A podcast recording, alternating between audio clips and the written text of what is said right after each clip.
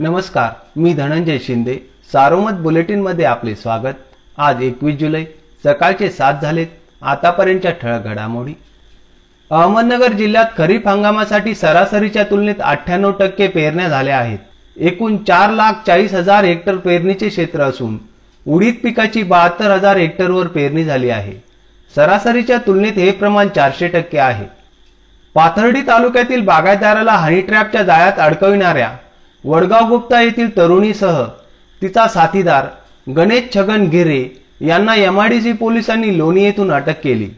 मंगळवारी त्यांना न्यायालयात हजर केले असता न्यायालयाने त्यांना चोवीस जुलैपर्यंत पोलीस कोठडी सुनावली आहे. दरम्यान हनीट्रॅप प्रकरणी आणखी एकाला ताब्यात घेतले असून त्याच्याकडे चौकशी सुरू असल्याची माहिती सहाय्यक पोलीस निरीक्षक युवराज आठरे यांनी दिली आहे. जिल्ह्यात बुधवारी पाचशे सदुसष्ट कोरोनाबाधित रुग्ण आढळले. तर उपचारानंतर बरे झालेल्या सहाशे दहा जणांना डिस्चार्ज देण्यात आला. उपचार सुरू असणाऱ्या रुग्णांची संख्या आता तीन हजार चारशे अठ्ठ्याऐंशी इतकी झाली आहे. इयत्ता दहावीच्या परीक्षेत अहमदनगर जिल्ह्यातील सत्तर हजार पाचशे सहासष्ट विद्यार्थी उत्तीर्ण झाले आहेत.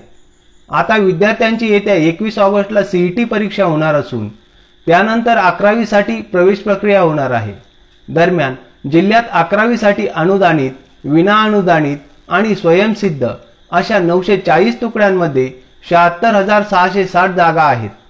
महाराष्ट्र राज्य परीक्षा मंडळाच्या वतीने घेण्यात येणाऱ्या इयत्ता पाचवी आणि आठवीच्या वर्गातील विद्यार्थ्यांच्या शिष्यवृत्ती परीक्षा येत्या आठ ऑगस्ट रोजी होणार आहेत अशी माहिती शालेय शिक्षण मंत्री वर्षा गायकवाड यांनी दिली आहे.